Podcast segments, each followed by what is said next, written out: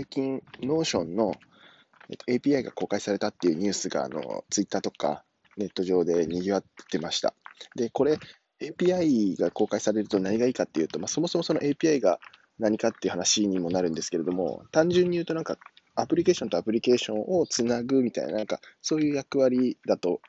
僕は認識してるんですよね。で、じゃあ実際どういうことできるのっていうと、例えば Notion と Twitter を連携させるとか、Slack を連携させるとか、あとは Google カレンダーを同期させるとか、なんかそういったことがやりやすくなるっていうことみたいです。で例えばですけど、Twitter を上げたら、Notion と連携させて Notion のデータベースに落とすと。で、Notion のデータベースと Google カレンダーを同期させるさせておくと、えっ、ー、と、いつどういうツイートをしたのかっていうのが、あの可憐な形式で見たりとか、そういうことができるようになるみたいです。まあ、これからいろんなサービスが出てくると思うんですけど、ちょっと楽しみですね。